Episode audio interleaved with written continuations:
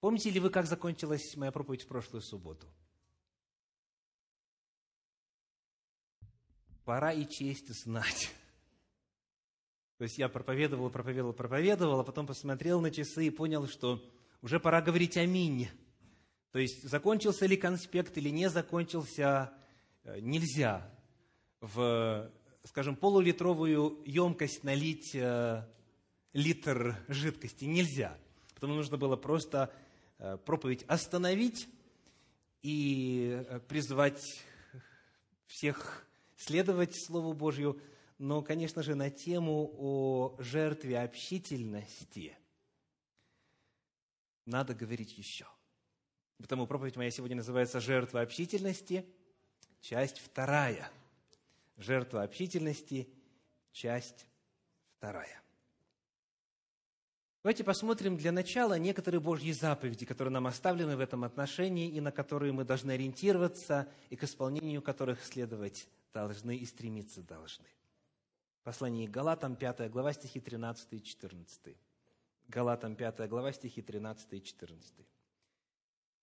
«К свободе призваны вы, братья, только бы свобода ваша не была поводом к угождению плоти, но любовью служите друг другу. Ибо весь закон в одном слове заключается – люби ближнего твоего, как самого себя. Итак, скажите, что делает любовь, согласно этим призывам? Любовь служит. Любовью служите друг другу. Любовь по своей природе занимает место слуги. Любовь по своей природе, как мы выяснили в другом цикле проповедей, который был посвящен посланию к Галатам, любовь становится или делает человека рабом, слугой другого. Фактически в подлиннике здесь используется греческий глагол «дулоо», который означает «быть рабом». Потому будьте рабами друг другу. То есть именно служите, займите положение ниже своего ближнего. Вот такова любовь. Любовью служите друг другу. Хотя вы свободны, да? Вы свободны. Вы свободны. Но любовью служите друг другу. И вот как соотносится любовь и свобода? Мы об этом сегодня чуть позже поговорим. Но сейчас просто в качестве напоминания для всех нас вот этот идеал. Любовью служите друг другу. Еще один отрывочек. Первое послание Иоанна, третья глава, стихи э, с 14 по 18. 1 Иоанна 3 глава стихи с 14 по 18. «Мы знаем, что мы перешли из смерти в жизнь, потому что любим братьев. Не любящий брата пребывает в смерти. Всякий ненавидящий брата своего есть человека-убийца. А вы знаете, что никакой человека-убийца не имеет жизни вечной в нем пребывающей. Любовь познали мы в том, что Он положил за нас душу свою, и мы должны полагать души свои за братьев. А кто имеет достаток в мире, но, видя брата своего в нужде, затворяет от него сердце свое, как пребывает в том любовь Божья? Дети мои, станем любить не словом, или языком, но делом и истинною. Очень серьезные слова, правда? Говорится о том, что тот, кто не любит, он есть человека-убийца. Тот, кто не любит именно вот этой практической, проявляющейся на деле любовью, он не имеет вечной жизни в себе пребывающей. Тот, кто затворяет сердце от ближнего, у которого нужда в то время, когда у него есть чем помочь, он э, еще не познал Бога. Очень серьезно звучит, правда? Так, каково ваше сердце? Есть ли в вас жизнь вечная? Перешли ли вы из смерти в жизнь? Любите ли вы вот так вот на практике? помогая, жертвуя. Вот это вопрос, который перед всеми нами ставит Господь в этом отрывочке Священного Писания. Это идеал, это призыв. И еще один. Послание к евреям, 13 глава, 16 стих. Этот стих мы читали в прошлый раз, но сегодня я хочу дать несколько больше информации по этому отрывку. Итак, послание к евреям, 13 глава, стих 16. «Не забывайте также благотворения и общительности, ибо таковые жертвы благоугодны Богу». Благотворение и что? Общительность. Термин «общительность» говорит об открытости человека, о том, что он завязывает отношения, что он посвящает время отношениям, что он расширяет свой круг знакомых, друзей, близких людей и так далее. Это названо жертвой. И мы об этом говорили в прошлый раз. Не забывайте также благотворения и общительности. Но когда мы начинаем чуть глубже проникать в значение слова «общительность», мы находим, что в разных переводах Священного Писания на русский язык и на иные языки мысль высказана чуть по-другому. Послушайте, что сказано в переводе Российского библейского общества, в современном переводе РБО. «Не забывайте также делать добро, у нас это как переведено, благотворение, и дальше сказано делиться с другими. Как переведено слово «общительность»? Делиться с другими. Перевод Кулакова предлагает такой вариант. «И не забывайте никогда творить добро, помогайте во всем друг другу». Итак, слово «общительность» здесь переведено как «помогать друг другу» или же «делиться друг с другом». И в действительности, когда мы обращаемся к подлиннику, к древнегреческим писаниям, мы находим там слово «койнония», которое имеет два значения. Койнония – это, ну, давайте на примере. Книга «Деяния апостолов», 2 глава, 42 стих. «Деяния апостолов», 2 глава, 42 стих. Прочитаем. 2, 42.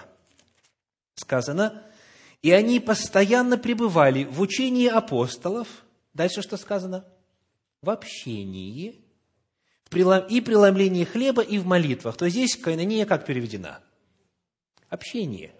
То есть они собирались вместе, по домам собирались, они в храме собирались, и они по домам собирались. То есть в действительности общались. Кайнония означает в действительности общение, это жертва общительности, жертва посвящения времени на других людей.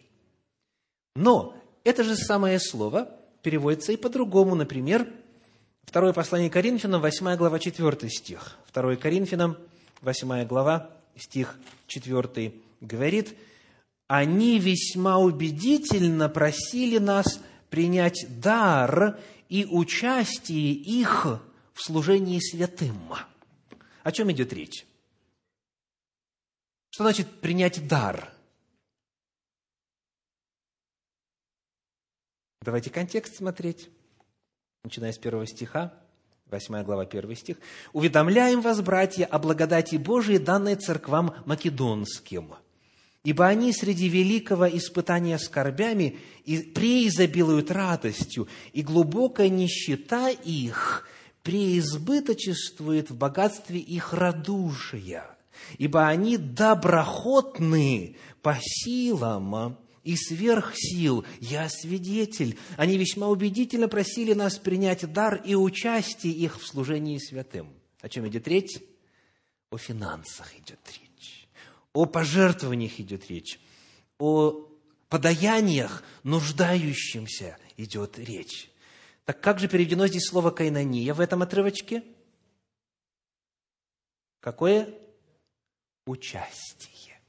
Участие. Восьмая глава второго послания Коринфянам, четвертый стих говорит, они весьма убедительно просили нас принять дар и участие их, кайнонию их в служении святым. То есть, вы видите, что такие слова, как общение, общность, это однокоренные слова даже в русском языке – И потому речь идет о разных уровнях общения. Можно общаться на уровне, как говорят американцы, happy Sabbath. Или, как говорят э, иудеи, шаббат шалом. Или на худой конец по-русски, как уж перевести? Ну, пусть будет благословенная, хотя благословенная суббота будет э, по-другому, по-другому чуть-чуть, ну, неважно, барух должно быть, барух шаббат, приблизительно так. Но одно дело вот на этом уровне. Вы общаетесь, общаетесь, а когда человек подойдет и говорит, дай мне десяточку, то есть поделись, пусть наше общение будет в действительности общностью. Вот здесь вот раскрывается новая мера общения между людьми.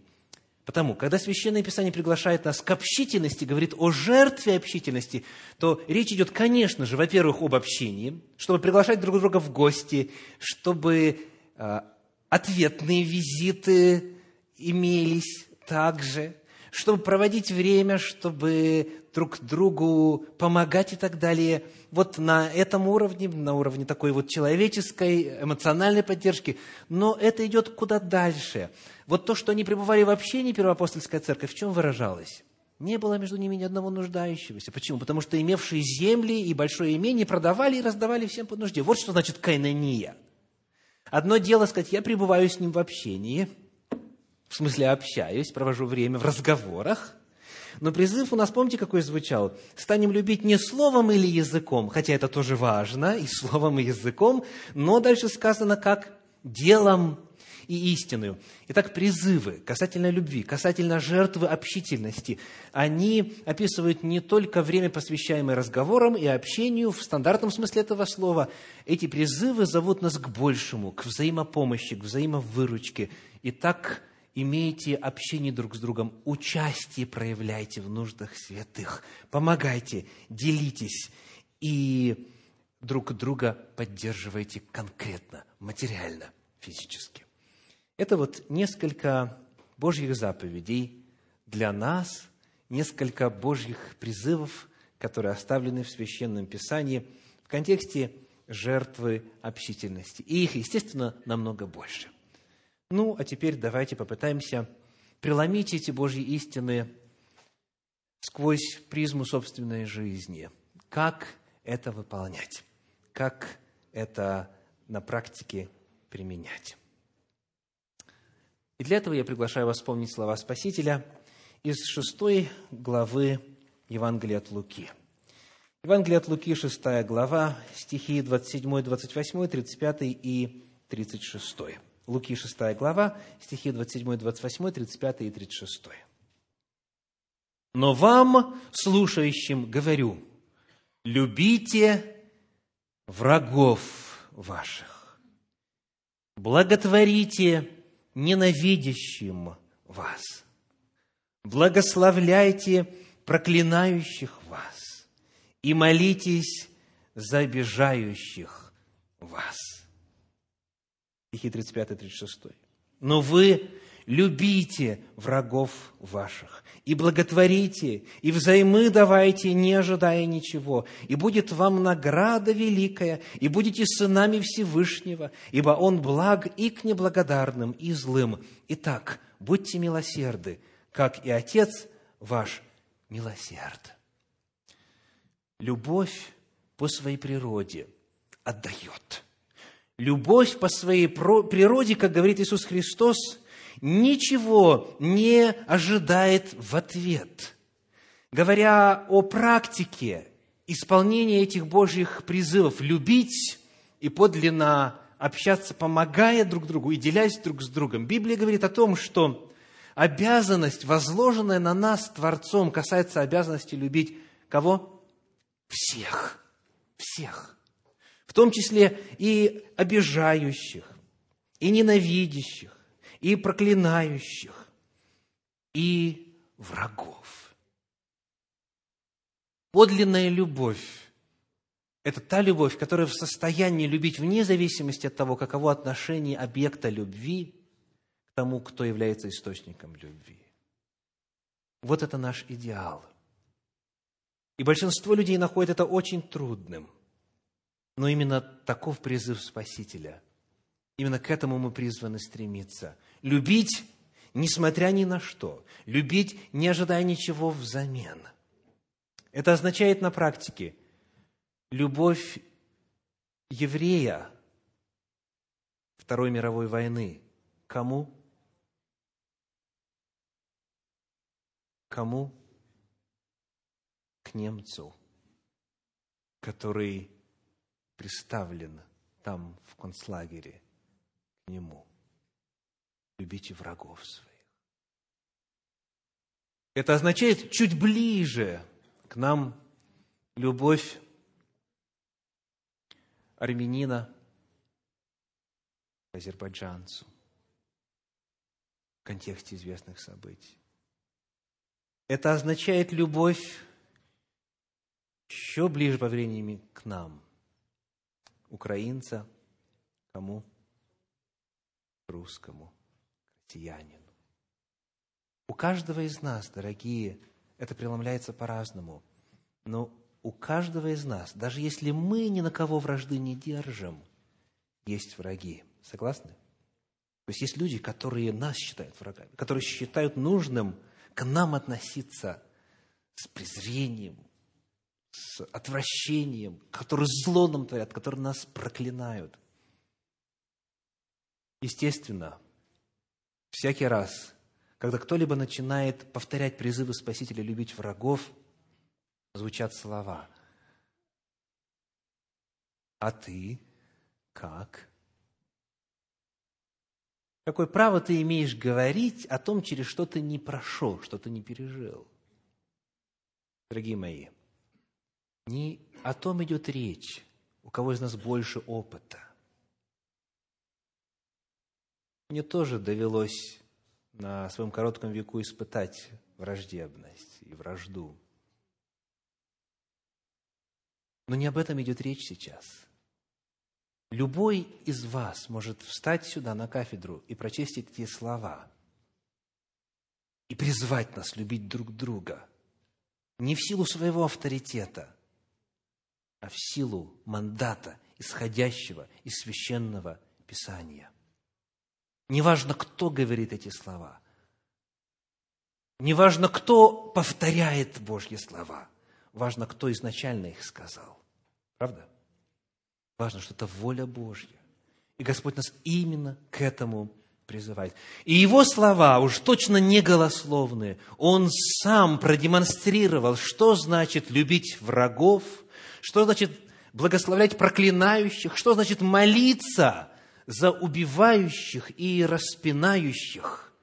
Он призывает нас быть детьми Его, а Он добр и милосерд и к неблагодарным, и к злым, и ко всем, к любому существу во всей Вселенной. Потому говоря о том, как вот преломляется заповедь о любви на личном уровне, Священное Писание раскрывает для нас, что это означает, во-первых, всеобъемлющий характер любви. Неважно, что думает или говорит и делает человек по отношению к вам. Любите его, говорит Господь. Продолжая дальше разговор о природе любви, которой мы все призваны, я хочу пригласить вас открыть несколько отрывочков Священного Писания, которые показывают нам очень важную истину касательно иерархии взаимоотношений людей. Ну, во-первых, это послание к Галатам, 6 глава, 10 стих. Послание к Галатам, 6 глава, 10 стих говорит, «Итак, доколе есть время, будем делать добро кому? Всем, а? И далее. А наипаче, что означает наипаче? В первую очередь, более других, кому? Своим по вере. Итак, есть ли здесь иерархия? Конечно. Делаем добро всем, но наипаче своим по вере. Потому что свои по вере представляют, помимо того, что родственники друг другу по Адаму и по Ною и так далее, они представляют собой родных друг другу по духу во Христе Иисусе, благодаря тому, что омыты кровью Спасителя, мы единое целое, мы единая семья, мы единый организм, мы тело Христова. Потому если попросил человека помощи один и попросил человека помощи другой одновременно, то приоритет отдается, согласно этому месту Священного Писания, кому? Своим по вере. Не потому, что другого мы не любим, но потому, что есть шкала приоритетов, которая дана нам Господом. Это не единственное, что сказано на эту тему. Еще один отрывочек. 1 Тимофея, 5 глава, стих 8. «Если же кто о своих, и особенно о домашних не печется, тот отрекся от веры и хуже неверного». Итак, у нас есть вначале люди в общем, в целом, потом есть свои по вере, это братья и сестры, скажем, по церкви, во Христе и так далее. Но, оказывается, есть люди еще более близкие. Кто это? Домашние. То есть, если брат и сестра в церкви обратились с просьбой и домашний обратился с просьбой, то преимущество дается кому? Домашнему. Так Писание говорит. Хорошо. Но есть и еще одна градация. Но прежде, к сожалению, бывает так, что жена уже три месяца просит мужа отремонтировать тот вот протекающий кран. Но он помогает в это время своим по он говорит, ну вот эта вот сестра нуждается, вот, и кто ей поможет, если не я? Да? Бывает, что он часами пропадает где-то в другом месте. Дети нуждаются в общении отца, жена нуждается в общении мужа, а его нет. Или у семьи есть только один день для того, чтобы провести его вместе, чтобы чему-то детей научить, чтобы куда-то пойти, выйти на природу или погулять ли и так далее. То есть семье нужно быть вместе. А человек подписался на какое-то церковное мероприятие, которое еженедельно происходит именно в это время, и в результате семья его не видит.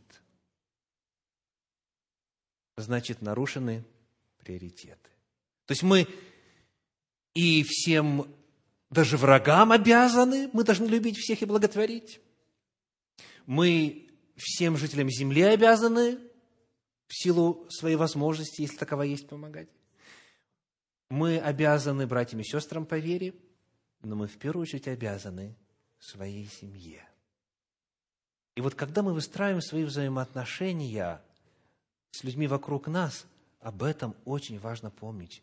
И эту последовательность в приоритетности сохранять – и эту иерархию в приоритетности обязательно выстраивать правильно, потому что в противном случае быть в беде. Быть в беде. В первую очередь для этого человека его взаимоотношений.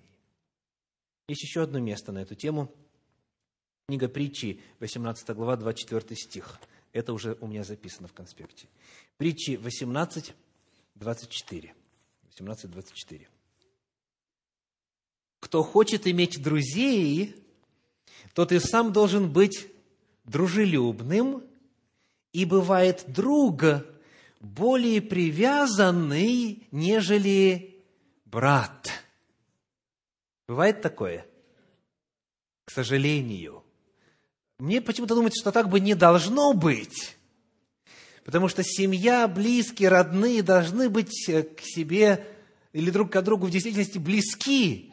Но, тем не менее, такое бывает – друг более привязанный, нежели брат.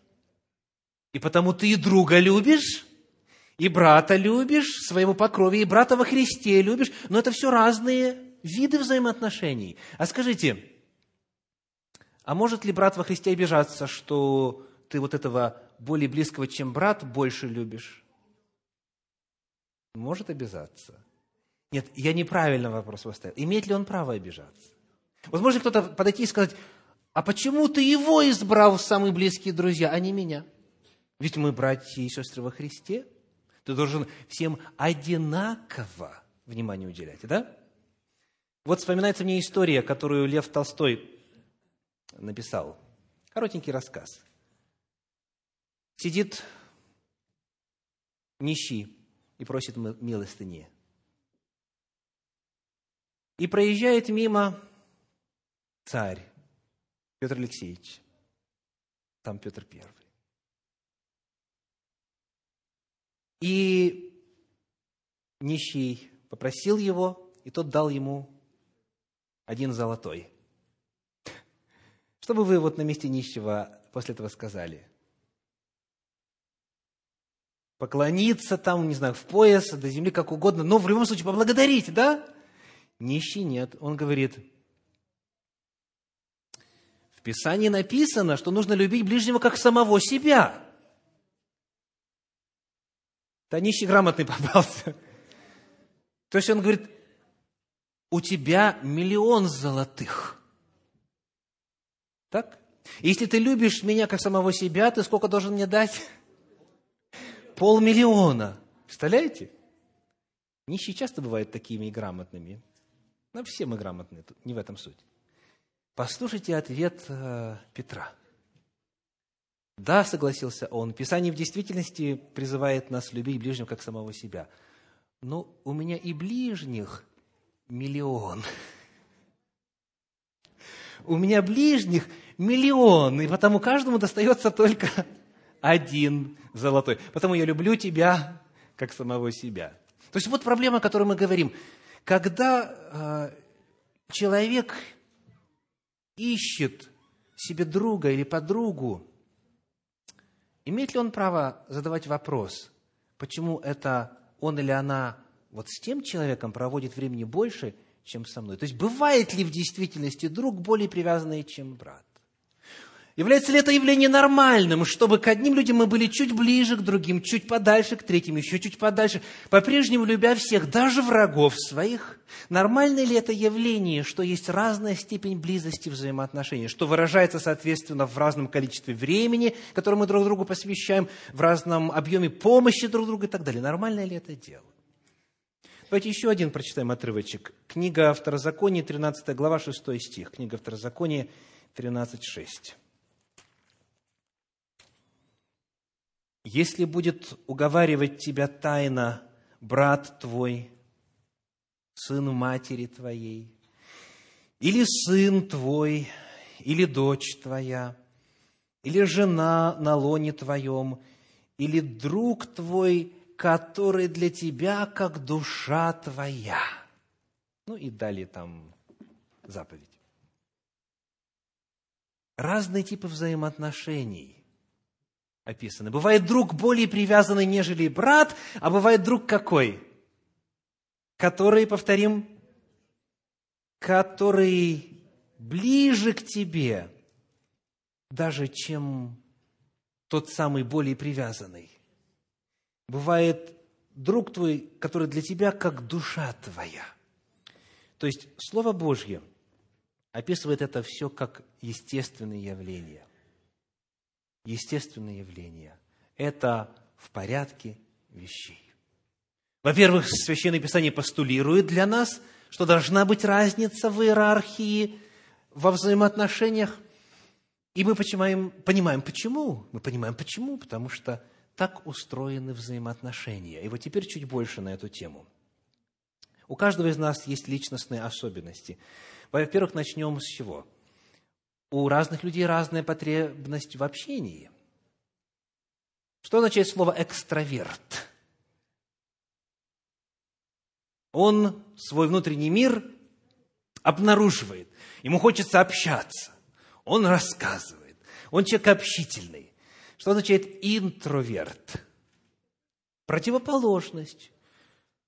Он, как говорится, сам с собою. Как вот в известном стихотворении «Молчи, скрывайся и таи, и мысли, и мечты свои, пускай в бездонной глубине встают и заходят они». Это стихотворение мы недавно читали на очередном вечере для семьи. То есть, Одним людям нужно, ну, графически скажем, вот столько общения. 25 часов в сутки им нужно. А другим нужно вот столечко общения. То есть, бывает так, что вы думаете, кто-то из вас допускает мысль, что человек к вам не расположен, что он как-то вот вас или недолюбливает, или как-то э, вы ему не симпатичны и так далее. А на поверку может что оказаться? Что у вас разные темпераменты, что касается потребностей в общении. Бывает так, что человек вас искренне любит, уважает и при случае обязательно поможет. Однако он не нуждается в том же объеме общения, что и вы. И потому да упасет нас Господь от того, чтобы обижаться или враждовать в сердце своем на этого человека. Не согрешайте против него в своем сердце, не осуждайте заочно, потому что, может быть, речь идет о том, что у вас просто разный аппетит к общению, и это нормально. Мы созданы разными, как нет ни одного, как утверждают исследователи, одинакового листочка на дереве или одинаковой снежинки, или практически нет. Мы все разные. У нас может быть разная потребность в уровне общения. Даже если потребность в уровне общения равная, все равно есть иные объективные факторы, которые следует учитывать. Личностные предпочтения, сфера интересов. Э, рыбак рыбака видит, как известно, на большом расстоянии, да? А если это охотник, а этот собиратель э, или коллекционер марок, скажите, могут ли они э, столь же наслаждаться общением друг с другом, если одного тянет туда, а другого тянет совершенно иное место? Понятно, что они, они, скорее всего, скорее всего, в силу объективных причин не смогут быть столь близкими, как рыбак с рыбаком. И так далее. То есть, есть объективные факторы, есть личностные предпочтения, разные интересы, разная устремленность, разная нацеленность, которые естественны и должны быть понятны. И здесь ну, ну никак нельзя обижаться из, в силу того, что у человека ну, другие интересы. Ему просто неинтересно говорить на эту тему. И это нормально. Он вас уважает, он вас любит. Но он лучше проведет время с тем, кто разделяет его интересы. Не в обиду вам. И вот в качестве иллюстрации Священного Писания книга Бытие, 49 глава, 28 стих. Бытие, 49 глава, 28 стих. Вот все двенадцать колен Израилевых, и вот что сказал им отец их, и благословил их, и дал им благословение. Давайте все вместе закончим. Каждому свое. Двенадцать сыновей, у них один отец, но они разные. Даже те, кто произошел от одной матери, они разные – Потому, когда мы читаем 49 главу книги «Бытие», мы находим, что каждому благословение патриарх дал свое. И это нормально. Мы родились разными, мы рождаемся разными. И даже в Царстве Небесном, говорит Священное Писание, эти различия сохранятся. И даже в Царстве Небесном с одними людьми нам будет чуть интереснее, с другими чуть менее интересно. И это нормально. Где об этом сказано? Ну, конечно же, конечно же, в Священном Писании. Книга Откровения, книга Откровения, 21 глава, стихи с 12 по 14. Откровение, 21 глава, стихи с 12 по 14. Читаем. Он, речь идет о городе Иерусалиме, о небесном городе, он имеет большую и высокую стену, имеет 12 ворот. Сколько ворот? 12 и на них двенадцать ангелов, и на воротах написаны имена двенадцати колен сынов Израилевых. Каждому колену свои ворота. С востока трое ворот, с севера трое ворот, с юга трое ворот, с запада трое ворот. Стена города имеет двенадцать оснований, на них имена двенадцати апостолов Агнца. Даже в Царстве Небесном разные колена проходят в разные ворота, потому что личностные особенности, тип личности, тип характера э, и всевозможные предпочтения, тип темперамента и так далее, и так далее. Все это сохраняется. все друг друга любят, все друг другу готовы прийти на помощь, но степень интереса друг к другу и предмет интереса разный. И это нормально. И требовать иного было бы неправильно. И еще один момент касательно природы любви. Любовь по своей природе представлена так. Первое послание Иоанна, 4 глава, 18 стих. Первое послание Иоанна, 4 глава, 18 стих. «В любви нет чего? Страха». В любви нет страха, но совершенная любовь изгоняет страх, потому что в страхе есть мучение. Боящийся несовершен в любви. В качестве комментария на этот коротенький отрывочек я хочу предложить вам несколько абзацев из э, готовящегося ко второму изданию материала книги «Разрушенные проклятия». Согласно этому стиху, любовь и страх – это антонимы, диаметрально противоположные явления. Если человек боится, он не может любить. Страх и любовь обратно пропорциональны. По мере увеличения любви исчезает страх и наоборот. На практике, во взаимоотношениях с Богом, это означает, что человек либо любит, либо боится Бога. По своей природе эти два типа отношения к Богу весьма не схожи, хотя внешний результат может быть одинаковым – исполнение заповедей. То есть один может исполнять заповеди из любви, другой из страха. Вот что говорит Владимир Даль. Иная вера со страхом, иная с любовью. Иная вера со страхом, качество иное, иная с любовью. Любовь есть выражение свободы. Свобода является первейшей и главнейшей предпосылкой любви. Эта истина в общественном сознании сформировалась в виде следующего распространенного выражения. Насильно, закончите, пожалуйста, мил не будешь. Насильно мил не будешь. Свобода. Или, как говорит Большая советская энциклопедия, любовь возникает как самое свободное, и поскольку, да, как самое свободное и постольку непредсказуемое выражение глубин личности. Ее нельзя принудительно ни вызвать, ни преодолеть. То есть имеется в виду, вы не можете заставить человека вас любить. Он может вас полюбить только как? По своему свободному выбору. То есть, прийти и сказать «люби меня», это значит сказать несуразицу, потому что человек свободен. И любовь в том-то и ценна, что из всяких возможных, на сейчас, на, на данный момент уже более 7 миллиардов э, человек на Земле, он вас выбрал или на вас выбрала, совершив акт свободной воли. Любовь по своей природе свободна, свободно выбирать. И если где-то начинается притеснение, если где-то начинается давление, насильственное навязывание отношений, любовь там не может существовать. Просто по природе, просто по определению – Страх же, с другой стороны, родственен осознанию безысходности, обреченности, отсутствию возможности что-то изменить. Страх поэтому порождает ощущение несвободы. Человек боится того, над чем не имеет власти. Страх – это состояние подвластного. Как пишет Владимир Даль, страх – это, цитата, «покорство устрашенного, послушание».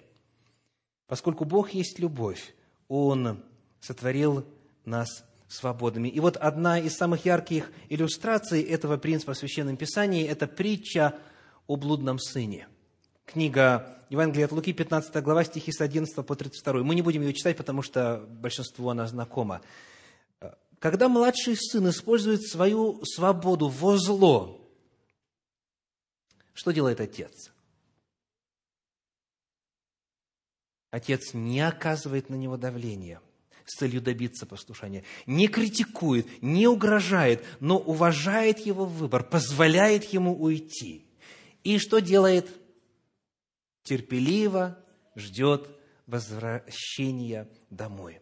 Хотя отец вне, вне сомнения скорбит, жалея своего непокорного сына, сокрушается страданиями, которые сын терпит вдали от дома, он никак не влияет на принятие сыном решения вернуться домой.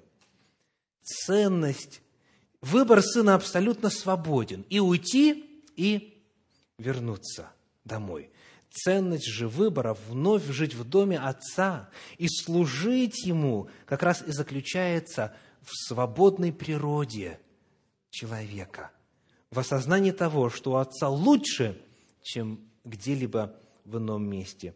Итак, нельзя навязывать любовь, нельзя навязывать дружбу. Можно предлагать, можно приглашать в гости, можно приглашать на какие-то выезды, можно устраивать интересные мероприятия, можно помогать и детям э, заводить больше число друзей и так далее, и так далее. Но во всем этом важно соблюдать принцип любви, потому что любовь по своей природе какова? Повторим? Свободна. Свободна. Там не может быть принуждения. И, наконец, где можно научиться так любить? Помните, любить врагов, любить людей, сохраняя приоритетность в выборе, любить свободной любовью в библейском смысле, на основании свободного выбора, и соглашаться с этим выбором других людей. Где же можно научиться любить вот так вот, жертвенно, по-настоящему, подлинно?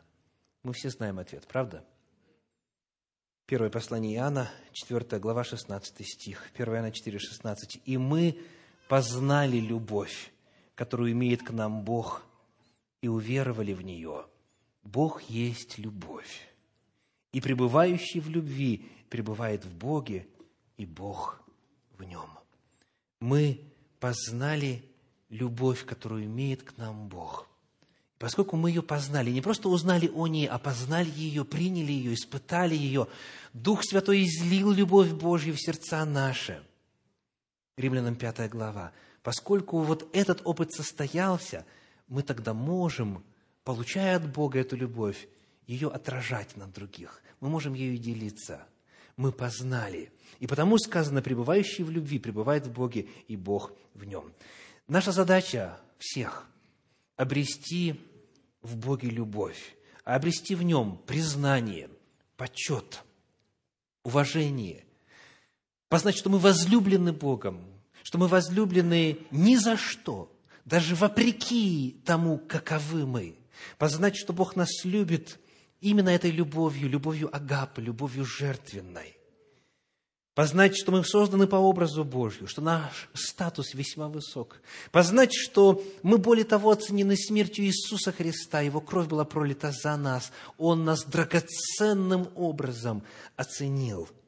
И когда человек это осознает и пребывает во взаимоотношениях с Богом, он каждый день черпает оттуда свою самооценку, свой статус, свое уважение и любовь к себе – и человек, который утром провел время во взаимоотношениях с Господом, в общении с Ним, и обрел для себя новую меру Божьей любви, и, и ощутил себя возлюбленным, ощутил себя любимым, он уже не идет по жизни этого дня, как попрошайка. Он не просит, подайте любви.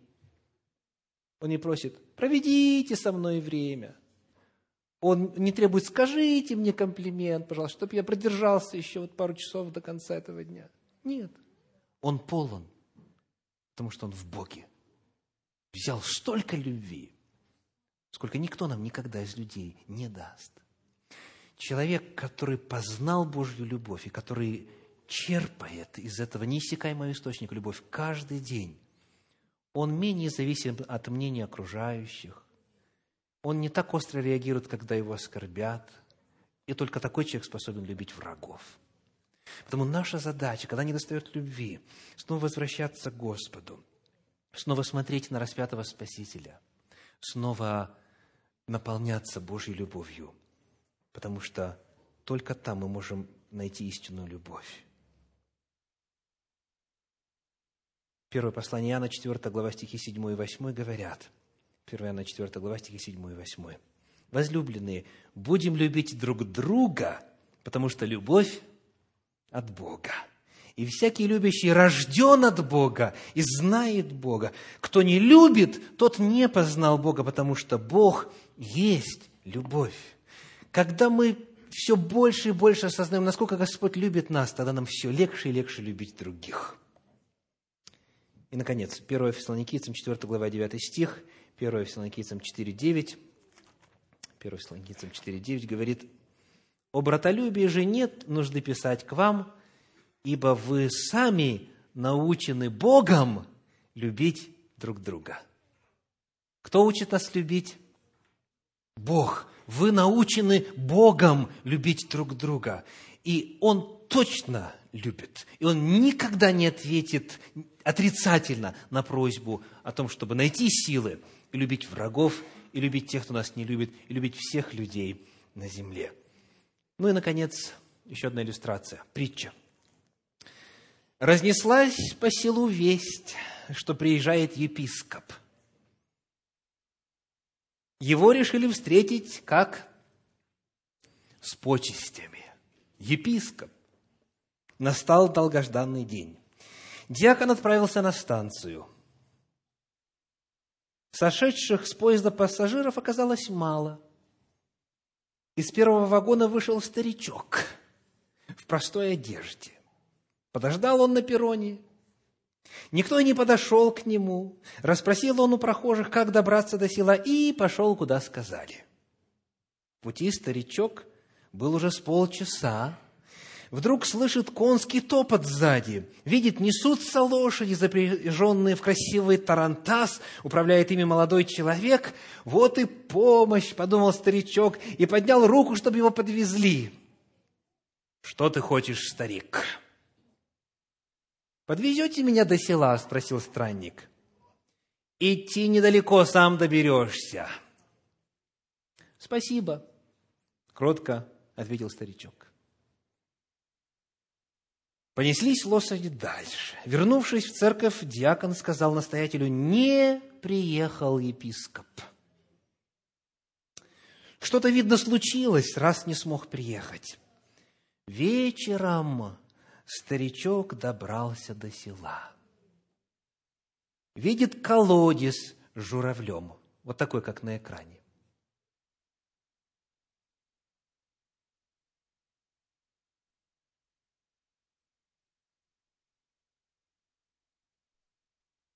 Знаете, что такое журавль, да? Журавль – это длинная жердь, к одному концу грузила привязана, к другому цепь или веревка, и, соответственно, ее опускают и поднимают и так далее, чтобы ведро легче было поднимать сюда. Видит колодец с журавлем, он заночевал у него. Разбудили его утром женщины, что пришли за водой. Спросил странник, где живут христиане? Тут все христиане, был ответ – и пошел старик по селу просить милостыню, раз все христиане. Кто картошечку даст, кто сухую корку хлеба. Старичок складывал милостыню и подписывал на ней имя давшего. Вечер нищий провел в уголке храма. Закончилась служба. Священник возблагодарил Господа за благодеяния. Возблагодарил Господа и нищий. Растроганными прихожане покидали службу, проходя мимо старичка нищего, говорили «Оставайся с Господом». Храм закрыли на ночь. Пошел старичок ночевать. Куда? К журавлю, к колодцу журавлю. Так продолжалось два дня. На третий день, когда собрались все христиане в храме, перед началом службы старичок нищий вышел из угла и, пройдя к престолу, раскрыл котомку и начал выкладывать заплесневелые корки хлеба, кусочки картошки и прочую не слишком привлекательную еду. Дьякон, тот самый, что ездил на вокзал, увидев это, двинулся к старичку, чтобы навести порядок. Нищий твердым властным голосом сказал, «Сегодня я буду вести службу, я епископ, которого вы ждали. В храме сделалась жуткая тишина. А епископ продолжал. Сейчас я буду вести проповедь на тему «Раздели хлеб твой с голодным». Он поднял сухой заплесневелый кусочек хлеба и, назвав имя подателя, человека зажиточного, обратился к нему с вопросом, «Может человек прожить твоим подаянием?» Посмотрите, братья и сестры.